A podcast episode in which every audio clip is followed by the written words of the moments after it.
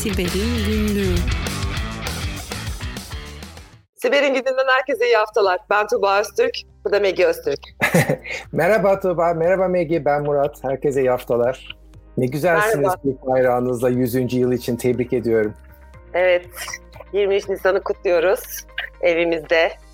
Evde kalarak kutluyoruz. Önümüzden bando sesleri geçiyor. Bilmiyorum gerçek bando mu yoksa araba mı geçiyor nedir ne değildir ama biz bir şekilde camdan böyle sallıyoruz bayrağımızı. Siz neler yapıyorsunuz Murat?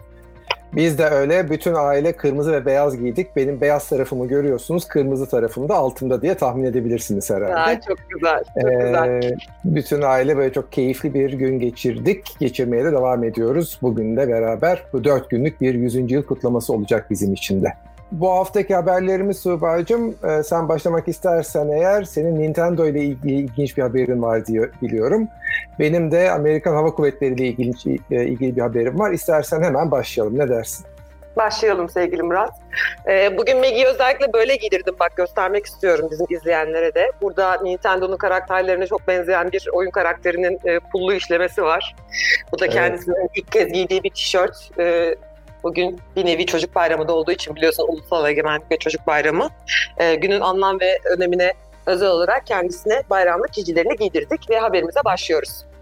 Ee, sevgili Nintendo oyuncularına kötü haber. Çünkü birçoğunun hesabı şu anda hackerların elinde. Yine her zamanki gibi bir sızması ihlali var işin içerisinde ve Nintendo oyuncularının e, bu hesapları çalınıyor ama aynı zamanda PayPal üzerinden daha önce yetkili olarak tanımlamış olduğu kredi kartları ya da PayPal hesapları da aynı şekilde saldırganların eline geçmiş durumda.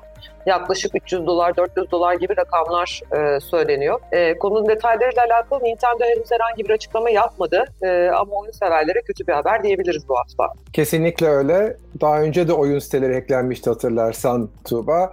Covid-19 ile beraber bizim kendi aramızda siber Covid dediğimiz yani aslında evde oturan hackerlarla evden çalışmakta e, zorunda kalan insanlar arasındaki bu e, saldırı arasında da ciddi bir artış var senin de çok iyi bildiğin ve gördüğün gibi.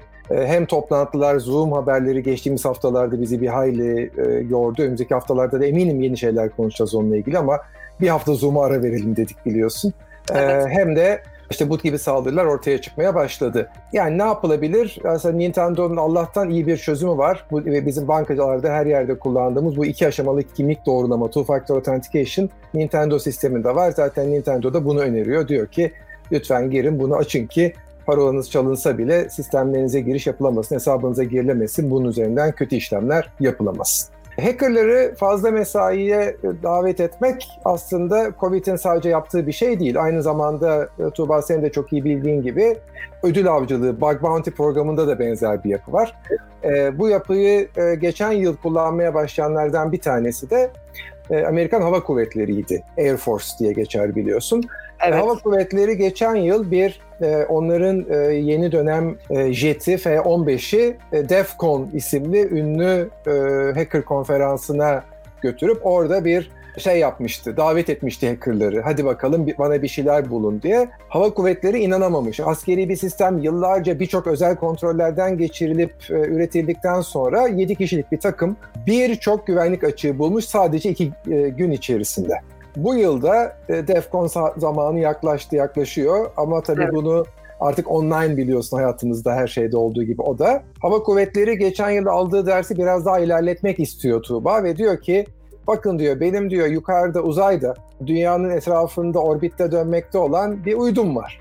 Sıra sizde hadi buyurun bunu hack edin. Çünkü e, Hava Kuvvetleri fark etmiş ki bu çalışma aslında bir anlamda saldırganları davet etmek, saldırganları oraya hedef göstermek gibi gözükse de günün sonunda bunu iyi niyetli etik hackerlara yaptırıp bütün bu bilgileri topladıktan sonra aslında güvenlik e, postürünü, güvenlik duruşunu çok arttırma şansı elde ediyor. Kesinlikle. Ee, benzer gibi e, bir konuda zaten kötü niyetler de kimse izin almadan zaten saldırmaya devam ediyorlar. Diğer devletler, casuslar vesaireler.